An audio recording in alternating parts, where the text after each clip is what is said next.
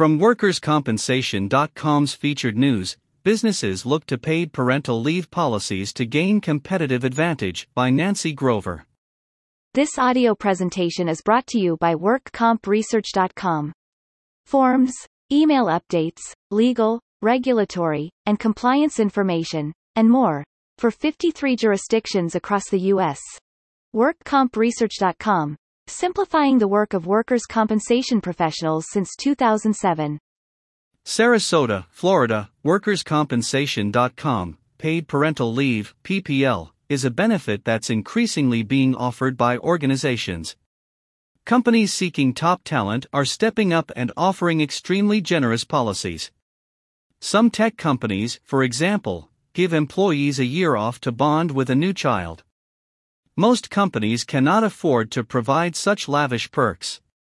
But businesses that develop PPL programs with their unique workforces in mind can gain an edge over their competitors. We are in a landscape where our employees really are in the driver's seat, said Ellen McCann, SVP Unum Solutions. Our employees are coming to us looking for robust total reward packages. If we don't have one, they might go and work for a competitor that has a more robust total rewards package. So we know that PPL is becoming part of a lot of employers' packages and that employees are coming to expect PPL. This is really going to be used by us for an attraction and retention tool. During a recent webinar, McCann and a colleague delved into a number of considerations that employers should look at as they design their PPL policies. PPL Basics Before defining the specifics of the policy, employers are advised to note a few key points. One, for example, is to ensure the employee has a positive experience. We may think a policy is great, but our employees may not have a good experience taking it, McCann said. Perhaps we didn't think it through enough, it's not clear enough, we didn't anticipate issues that might come up. The policy also needs to treat all employees equally. We want to move away from those gender specific terms, like a maternity leave policy or a paternity leave policy, for a variety of reasons, McCann explained. One reason is we want to be inclusive of all our employees. We want to be inclusive of our transgender employees, we want to be inclusive of our non binary employees. PPL policies should be short, simple, and easy to understand. It's imperative that they focus on their true purpose. When we call it a parental leave policy, we are setting the stage that this policy is intended to provide time for our employees to bond with their children, McCann said. There are some traps you can fall into if you forget the purpose of the policy is bonding. Considerations While the policy itself should be short and simple, creating it involves in depth planning. There are a variety of factors to consider to ensure the policy fits with the specific workforce and is feasible for the employer.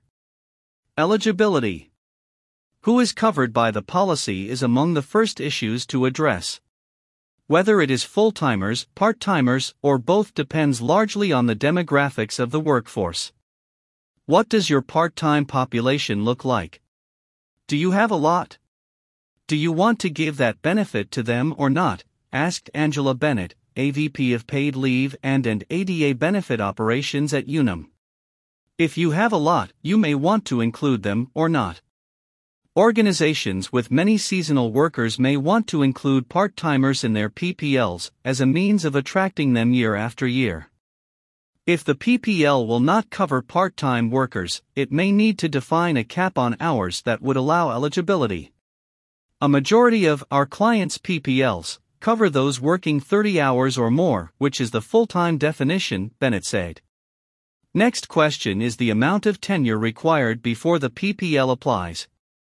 Some organizations allow coverage on day one while others want to reward those who have been with the company for a set amount of time. If you cover from day one, many may work for you, but will they stay? McCann asked.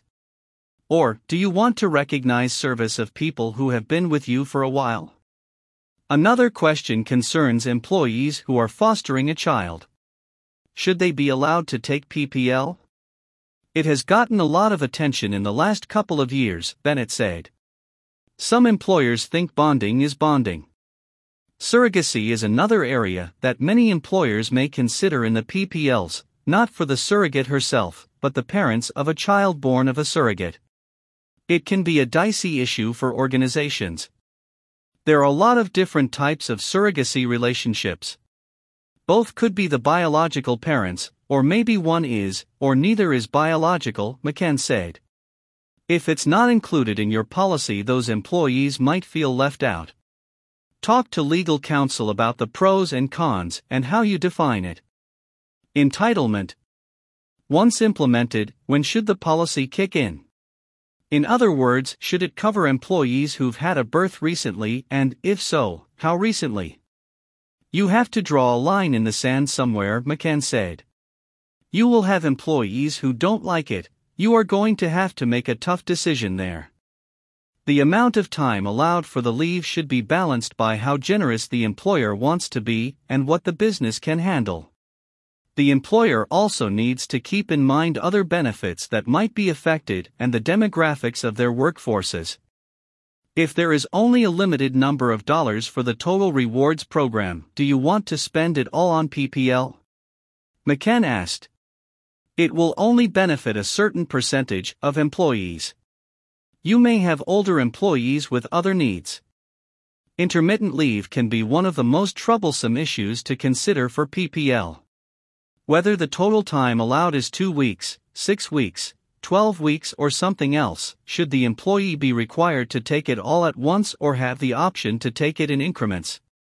Intermittent leave can be disruptive to the organization, but think about the employee experience, forcing the employee to take all this time at once and the downstream impact, McCann said. If they don't take it all at once, they lose their entitlement. If you have six weeks and it cannot be taken intermittently, and they return after three weeks, they've lost the rest. There is also the impact on the company to consider. Having an employee off for multiple weeks may entail too much time for the work to get done, but not enough time to hire and train a temporary replacement worker. Additional considerations Understanding the workforce and their needs is key to developing a PPL that will help attract and retain the best talent. Some issues that employers may want to also consider include 1. Concurrency. Running the leave for PPL and FMLA can be done concurrently or not. There's also the question of whether PPL leave should be concurrent with disability leave, in which the mother is given time to physically recover from the birth.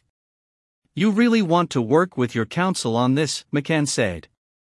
Many employers have one policy.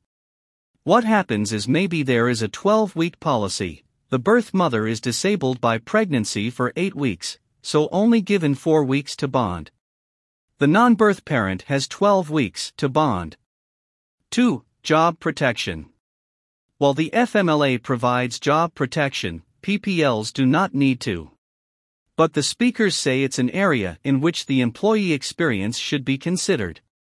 To say, we will pay you but your job may not be here, is not a great experience, McCann said. But a smaller employer may not be able to guarantee the job. So you have to weight those two things. 3. Primary versus secondary parent coverage. Some PPLs differentiate the amount of leave time available for each parent, often with the assumption that the mother should have more time. This can lead to legal problems. In most settlements at the EEOC, it was how they administered the policy, and they made gender based assumptions about who would be primary versus secondary, McCann said. In one case, if the father claimed primary status, he had to show the birth parent was disabled or had to go back to work. If the mother wanted to be the primary, she did not have any burden of proof. They were presuming the mother was primary. That was the piece that came under question, making those gender based assumptions. 4. Benefits. Many employers extend group health benefits only to employees on PPL, while others continue other benefits or none at all. Again, it depends on the organization. Think about the administrative work involved and how generous you want to be, McCann said. That's key.